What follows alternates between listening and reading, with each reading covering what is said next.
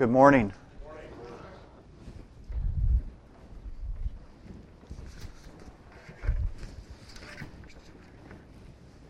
If you've ever been to our house, you've probably been in the kitchen.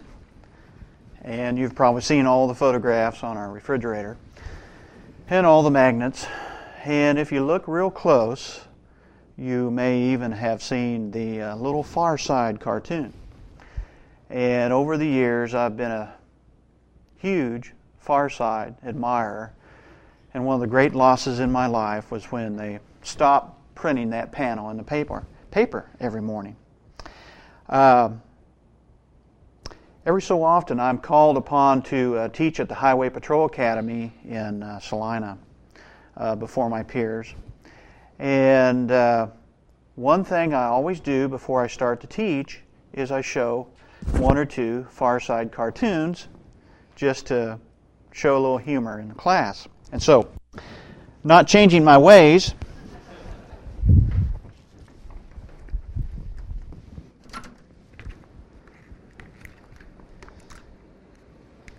I picked a couple of my favorite ones here.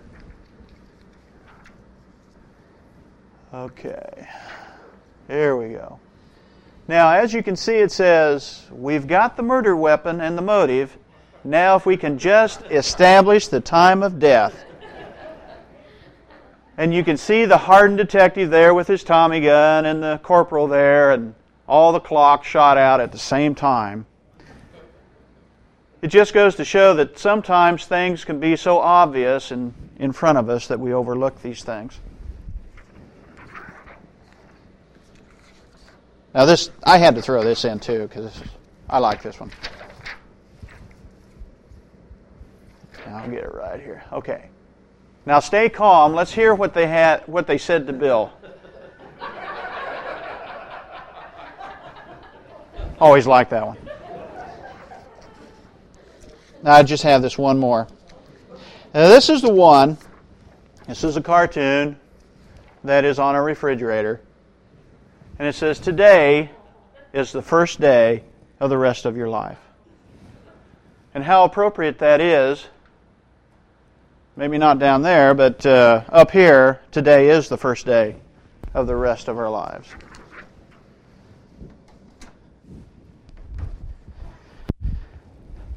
Yesterday morning, as I was driving to a Ray's Donut Shop on 21st Street, by the way, they have the best glazed donuts in Topeka. Uh, I went there to pick up some donuts for the kids, and of course, I had the radio turned on. And uh, I think someone had preset that for me the night before, but it had all the Christmas music and I heard my favorite songs, Jingle Bell Rock and the 12 Days of Christmas. And, but so far, I haven't heard my favorite funny holiday song, and that is Grandma Got Run Over by a Reindeer. But I'm sure sometime this year I'll hear that. But moving on to more important things, I'd be remiss if I didn't mention that today is start of Advent, and it's a beginning that we celebrate the birth of uh, Jesus.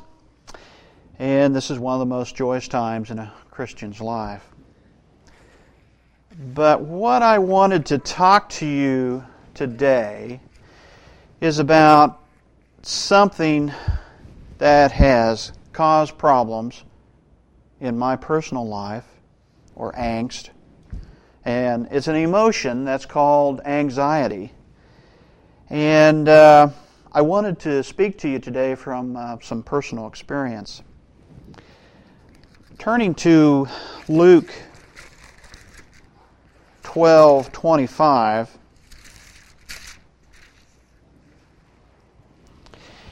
It says, And which of you, by being anxious, can add a single cubit to his lifespan? And in Philippians 4 6, Be anxious for nothing, but in everything by prayer and supplication with thanksgiving, let your requests be made known to God. Now, I know what you all know what anxiety is, what worry is, but I thought that it wouldn't hurt for us to actually get the definition from the Webster's Dictionary. Now, the definition for anxiety is painful uneasiness of mind, usually over an anticipated ill, abnormal apprehension and fear, often accompanied by physiological signs as sweating and increased pulse, by doubt about the nature and reality of the threat itself, and by self doubt. Now, the word below that, anxious, the definition is uneasy in mind, worried, earnestly wishing. Now, anxiety is just a, another term for uh, old fashioned worry. And a lot of people refer to themselves as worry worrywarts. And in fact, if you look in the Webster's Dictionary, you can find a definition for that. But today, I want to give you a couple of examples how anxiety and worry has affected my life, and I'll do so in a few minutes. But uh, when I think about anxiety, I think about the times that we uh, worry about what other people think about us. I think if you look at your own lives, you can think back probably just tomorrow or the day before that over uh, anxiety or a worry or what someone might uh, worry about what you said or what you did. Sometimes we worry about the big test coming up. I know we have some students in here who are constantly worrying about that aspect in life. And at times we all worry about our financial needs. And probably one of the most important worries, we worry about uh, our relationships with other family members. And sometimes we carry these worries with us for weeks or months or even years. And uh, we have a payback from these worries. These worries pay us back by weighing us down, sapping our energy, and uh, sometimes even causing medical problems to where you have to see a doctor, and sometimes even medication is prescribed for certain individuals. You know, there's an example of uh, a mouse on a wheel. If you've ever had children and you've had gerbils or, or mice, a lot of times they'll have the wheels in the cage, and the mouse will get on there and run faster and faster and faster, but he doesn't get anywhere. And uh, basically, that's what anxiety does to us. Uh, we run faster and faster to uh, meet the demands in life, and usually trying to prevent uh, that next disaster on the horizon. And uh, we still don't have control over those circumstances. Turning to uh, Matthew 6 25 through uh, 34, there's a cure for anxiety. And Matthew 25 says, For this reason I say to you, do not be anxious for your life as to what you shall eat or what you shall drink, nor for your body as to what you shall put on. Is not life more than food, and the body than clothing? Look at the birds of the air, that they do not sow, neither do they reap, nor gather into barns, and yet your heavenly Father feeds them. Are you not worth more, much more than they? And which of you, by being anxious, can add a single cubit to his lifespan? And why are you anxious about clothing? Observe how the lilies of the field grow. They do not toil, nor do they spin.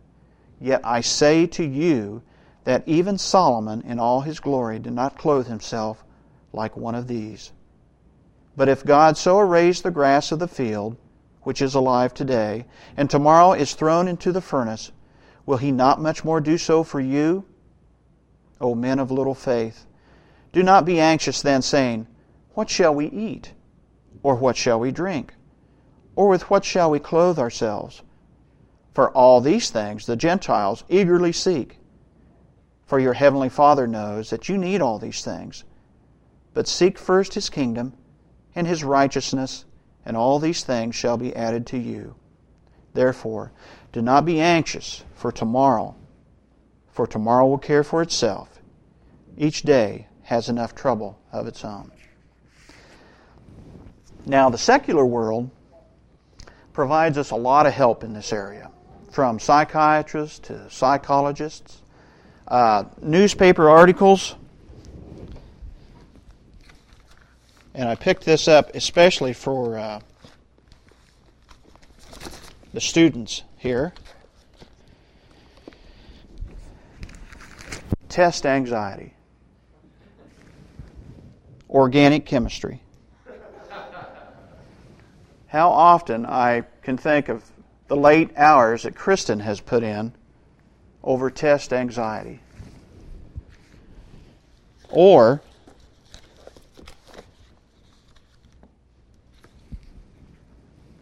the many books that would probably, and periodicals that would fill the Grand Canyon, like Stress in Your Child. Our Danny really is a worrywart, and he always overreacted to problems. Why does he take things so much harder than other kids? Or, in our own community, peace of mind through possibility thinking. Discover mental tranquility, the source of creative communication. So we see that there's all kinds of materials out there from, from the secular world to even the Christian world.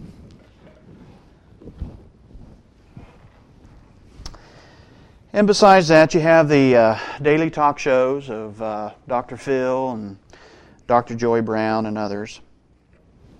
And if you've been to our home group, uh, we've been studying a book, uh, this one here, which is called This Was Your Life. It's an excellent read, has all kinds of good material in it. And uh, if you ever want to borrow it, just uh, give me a call or Jamie and we'll make sure you get it. But uh, there's a poem in this book, and it's by uh, Jenna and Jamie Lash, and it's called Beware They Work Together. And it's a poem about anxiety. Anxiety. Anxiety and pride. I never knew they worked side by side. Anxieties. They pull our focus in. Around and round our, miles swir- our mind swirl. On ourselves they spin. When I hold on to my cares, I live independently. Don't worry, God. I'll handle this. It all depends on me. Anxiety. It seems an acceptable sin. It does until I realize the pride that I'm in. I don't notice the needs of others when cares are filling my mind. When I hold on to my worries, to such opportunities, I'm blind. Fortunately, God has a cure, a cure to set us free. He says in 1 Peter 5 Humble yourself, cast your cares on me. No better Father could ha- anyone have than the one who wrote these words There is no one kinder, there is no one wiser. We must believe the truth. His will is better than our dreams. God really does care for us, despite how things may seem. So, if we want our lives to be a blessing to man and pleasing to God, we must obey His command diligently.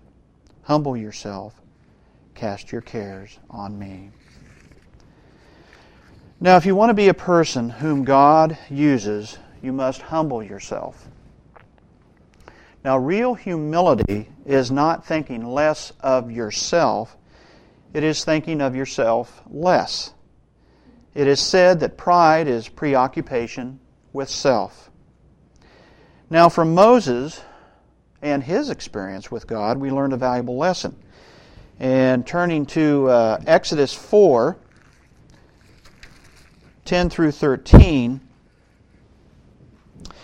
then Moses said to the Lord, Please, Lord, I have never been eloquent, neither recently nor in time past, nor since thou hast spoken to thy servant, for I am slow of speech and slow of tongue. And the Lord said to him, Who has made man's mouth, or who makes him dumb or deaf, or seen or blind? Is it not I, the Lord? Now then go, and I, even I, will be with your mouth, and teach you what you are to say. But he said, Please, Lord, now send the message by whomever thou wilt. Now, possibly Moses was just being humble, but the scriptures tell us that the Lord was not pleased. In the next verse, in uh, 14, the anger of the Lord burned against Moses, and he said, Is there not your brother Aaron the Levite? I know that he speaks fluently, and whoever, whoever and moreover, behold, he is coming out to meet you when he sees you. He will be glad in his heart. Now, Moses responded to God as if he was smarter than God. He was relying on himself and uh, on his own abilities. The point is not who you are, but that God will be with you. Moses was not thinking about others, but only thinking about himself. And God wanted Moses to humble himself by focusing on those that he was sent to help. But how can we humble ourselves and break this fixation with self? We must obey God and what God says to us in 1 Peter 5 6 and 7. Humble yourself, therefore, under the mighty hand of God, that in due time he may exalt you, casting all your cares upon him, for he cares for you. Worries, cares, and anxieties are like magnets, pulling our focus upon ourselves. In 1 Peter 5 6 and 7, the Lord commands us to break this fixation that we have with ourselves by casting our cares upon Him. Only then will we be free to focus on God and on others. Now, as we all know, Satan will tempt, to, tempt us and try and weigh us down with these anxieties. Uh, and as I said earlier, what these anxieties do is they pull your focus onto yourself. They make yourself useless as far as reaching out to God and anyone else. And most of all, they stifle your spirit. Uh, and it inhibits our ability to serve the Lord. When we refuse to put a matter into God's hands, we, we basically say, I'm in control. And what I wanted to do now is give you a couple examples in my life where I was in control and not God.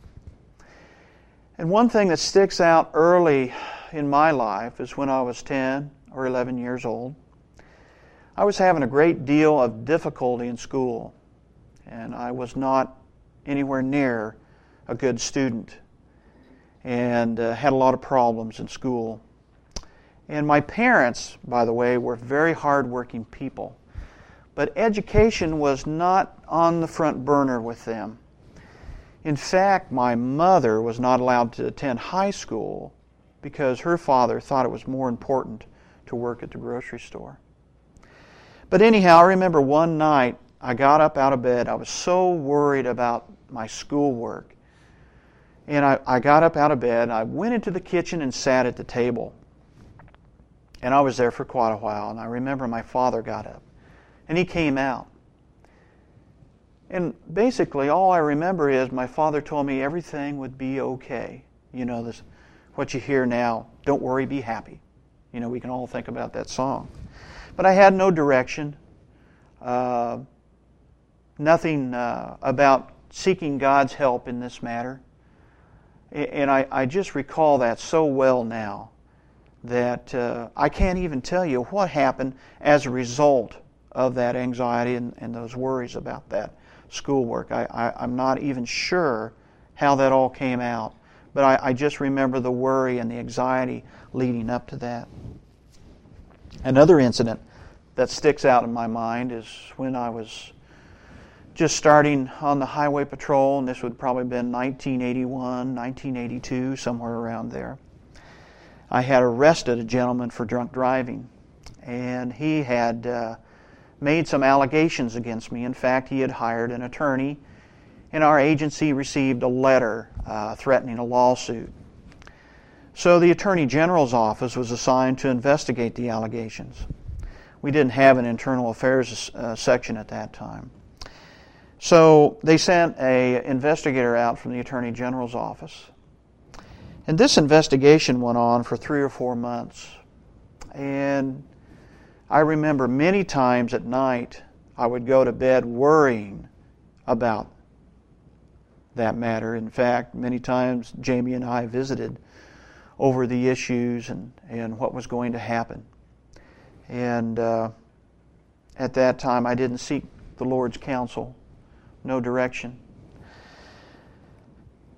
Like I said, it went on for three or four months, and finally I was exonerated of the charges. Uh, the gentleman had spoken to some people while he was incarcerated in in, in the jail, and, and uh, the investigators learned about that, and so I was cleared of all the charges.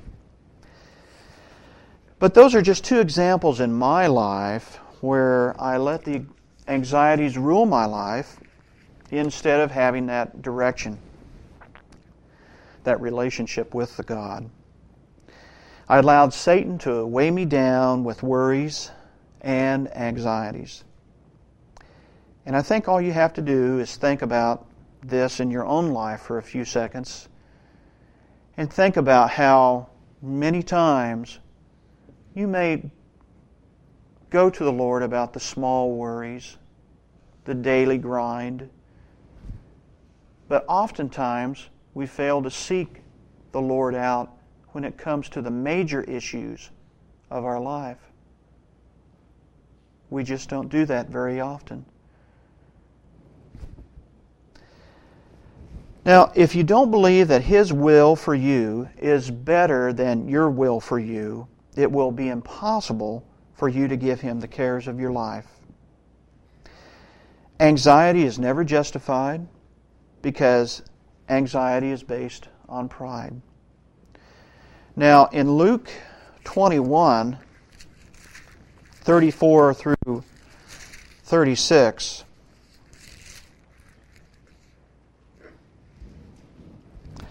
verse 34 Be on guard that your hearts may not be weighed down with dissipation and drunkenness and the worries of life, and that day come on you suddenly like a trap. For it will come upon all those who dwell on the face of all the earth. But keep on alert at all times, praying in order that you may have strength to escape all these things that are about to take place and to stand before the Son of Man.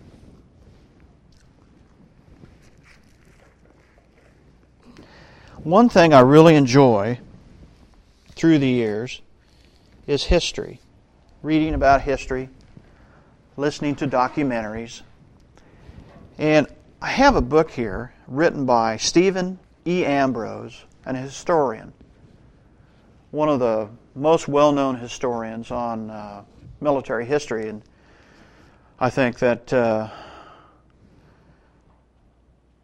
that we have, or uh, I should say, we don't have now because he passed away about a year ago at the ripe old age of 66. But uh, he wrote a book. I think this is one of the last ones. It's called uh, The Wild Blue. And it's about the men and boys who flew the B 24s over Germany. And of course, the B 24 was a four engine bomber. But uh, this is a book about George McGovern. Yes, the same George McGovern that ran for the presidency in 1972. And uh, of course, now I'm on the other end of the political spectrum of Mr. McGovern, but yet this was such a, a good read and a very interesting book that uh, if you enjoy history, especially about World War II, one I would suggest that you uh, pick up. But I found this so interesting because uh, George McGovern was based here in Kansas, in several places. In Liberal, at the Air Force Base there. That's where he learned how to fly a B 24. Uh, he spent time in Coffeyville, Kansas. And he spent time here actually in Topeka at uh, the Jayhawk Towers. And if you don't know, Jayhawk Towers was once an apartment and a hotel uh, complex years ago in the uh, 1940s. And I find that interesting because for the last five and a half years, I've spent my time at Jayhawk Towers walking the same steps, elevators, and probably being in the same rooms that he was. Uh, to me, I just find that historically very interesting. But, uh, you know, flying a bomber in uh, World War II was uh, uh, very dangerous. We lost thousands upon thousands of airmen during this time, and in fact, uh, in the early 40s, uh, during one raid on the Ploiești oil fields in Romania, we lost 54 bombers, B 24s. And uh, depending on the size of the crew, which usually ran, uh, ran from 9 or 10 people, you can see how the numbers add up. So we lost on that one air raid around 540 men. But there was a piece in here, and once I read it, you'll see where I'm coming from. A little bit long, but uh, I think uh, it's really interesting. Eleanor was due to have her baby in mid March. McGovern wrote her and she him every day. It took more than a week for the letters to be delivered. On March 14, McGovern and his crew were awakened at 4 a.m. The stars were out. It promised to be a clear, bright day. After breakfast, they walked over to the briefing room and joined about 300 other airmen to sit on the planks laid across the cinder blocks. The target that was marked this time was Vienna.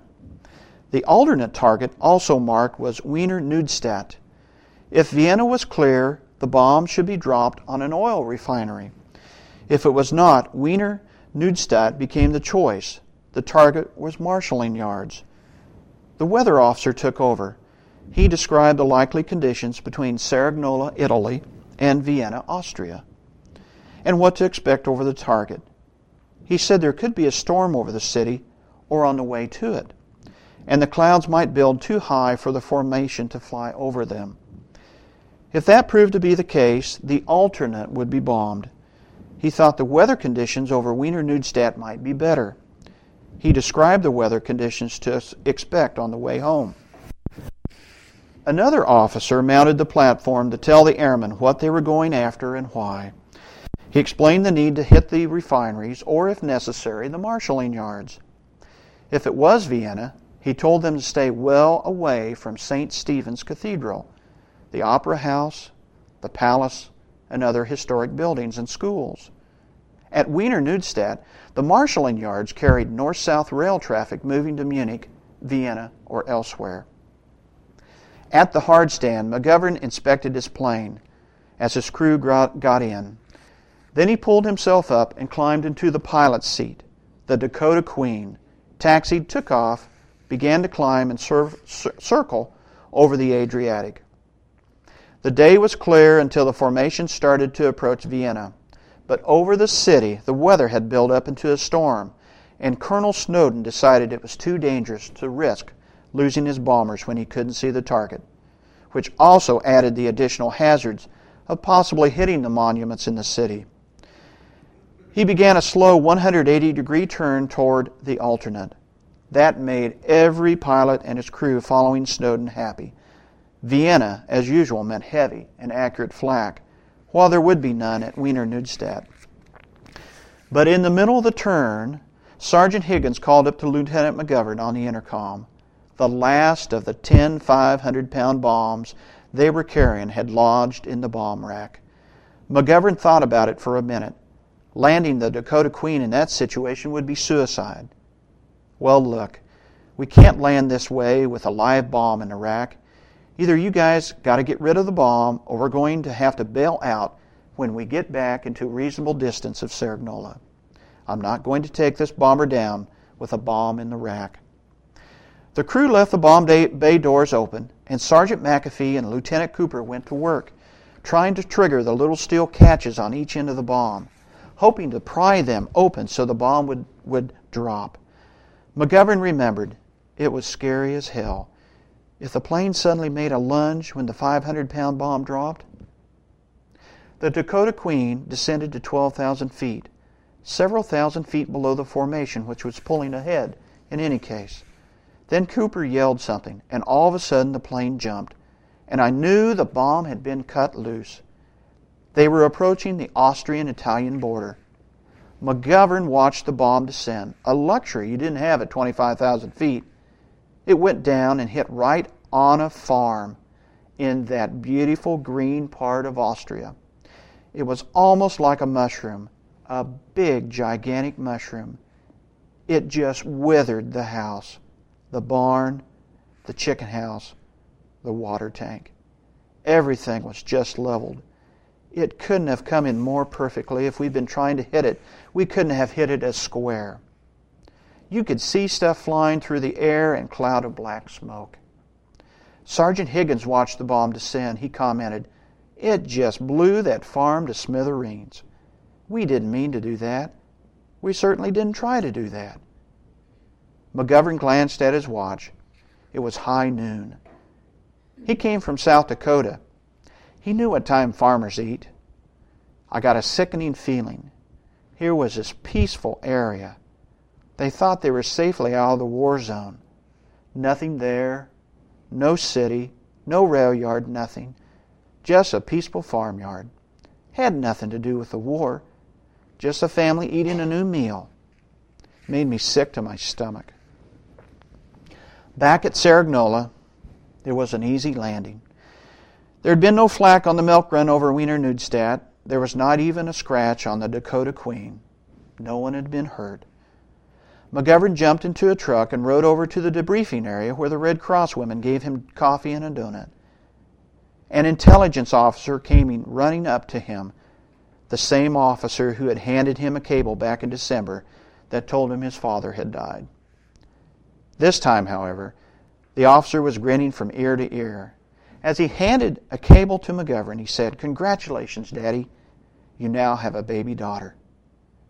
The cable was from Eleanor. Their first baby, whom she named Anne Marion, had been born four days before on March 10 in the Mitchell Methodist Hospital in South Dakota. Eleanor concluded the cable Child doing well. Love Eleanor. I was just ecstatic, McGovern said, jubilant. But then he thought, Eleanor and I have brought a new child into the world today.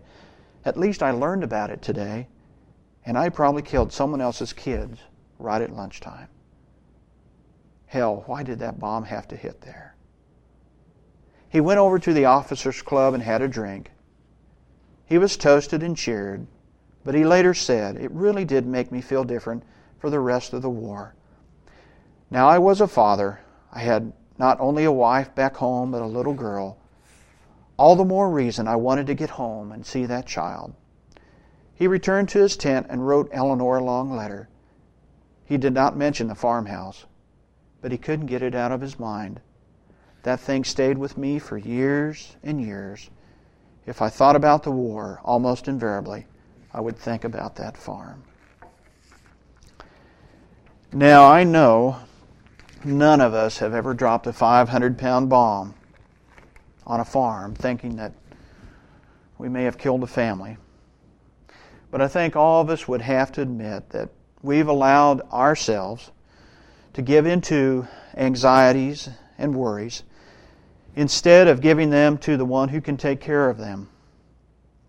And as I said earlier, we, we give into our pride and handle these situations ourselves. But the key here is communication with God. When you tell Him what is on your heart, he gives you a supernatural peace. Now, that doesn't mean that the circumstances may change, uh, they may remain the same.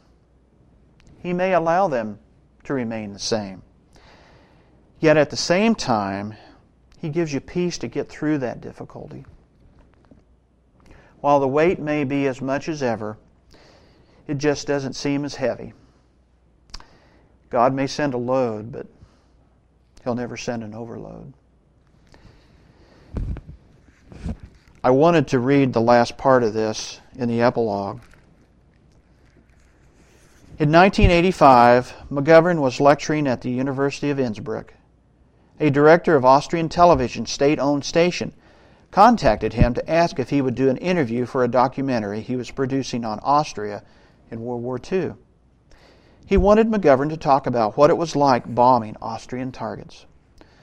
McGovern was not inclined, but finally let himself be talked into doing it. A woman reporter did the interview. She said that Senator McGovern was known around the world for his opposition to the war in Vietnam, and especially bombing of South and North Vietnam. Yet he had been a bomber pilot in World War II. The reporter asked, Senator, did you ever regret bombing beautiful cities like Vienna, Salzburg, Innsbruck, and others? McGovern answered, Well, nobody thinks that war is a lovely affair. It is humanity at its worst. It's a breakdown of normal communication, and it is a savage enterprise.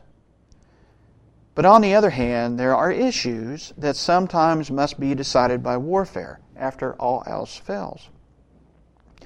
I thought Adolf Hitler was a madman who had to be stopped. So my answer to your question is no. I don't regret bombing strategic targets in Austria. I do regret the damage that was done to innocent people. And there was one bomb I've regretted all these years. The reporter snapped that up. Tell us about it. McGovern told her about the bomb that had stuck in the bomb bay door and had to be jettisoned on March 14, 1945. To my sorrow, it hit a peaceful little Austrian farmyard at high noon and maybe led to the death of some people in that family.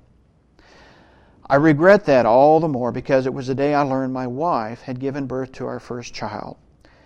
And the thought went through my mind then and on many, many days since then that we brought a young baby into the world and probably killed someone else's baby or children. When the documentary appeared on Austrian TV, the station received a call from an Austrian farmer. He said he had seen and heard McGovern. He knew it was his farm that was hit because it was high noon on a clear day exactly as McGovern had said.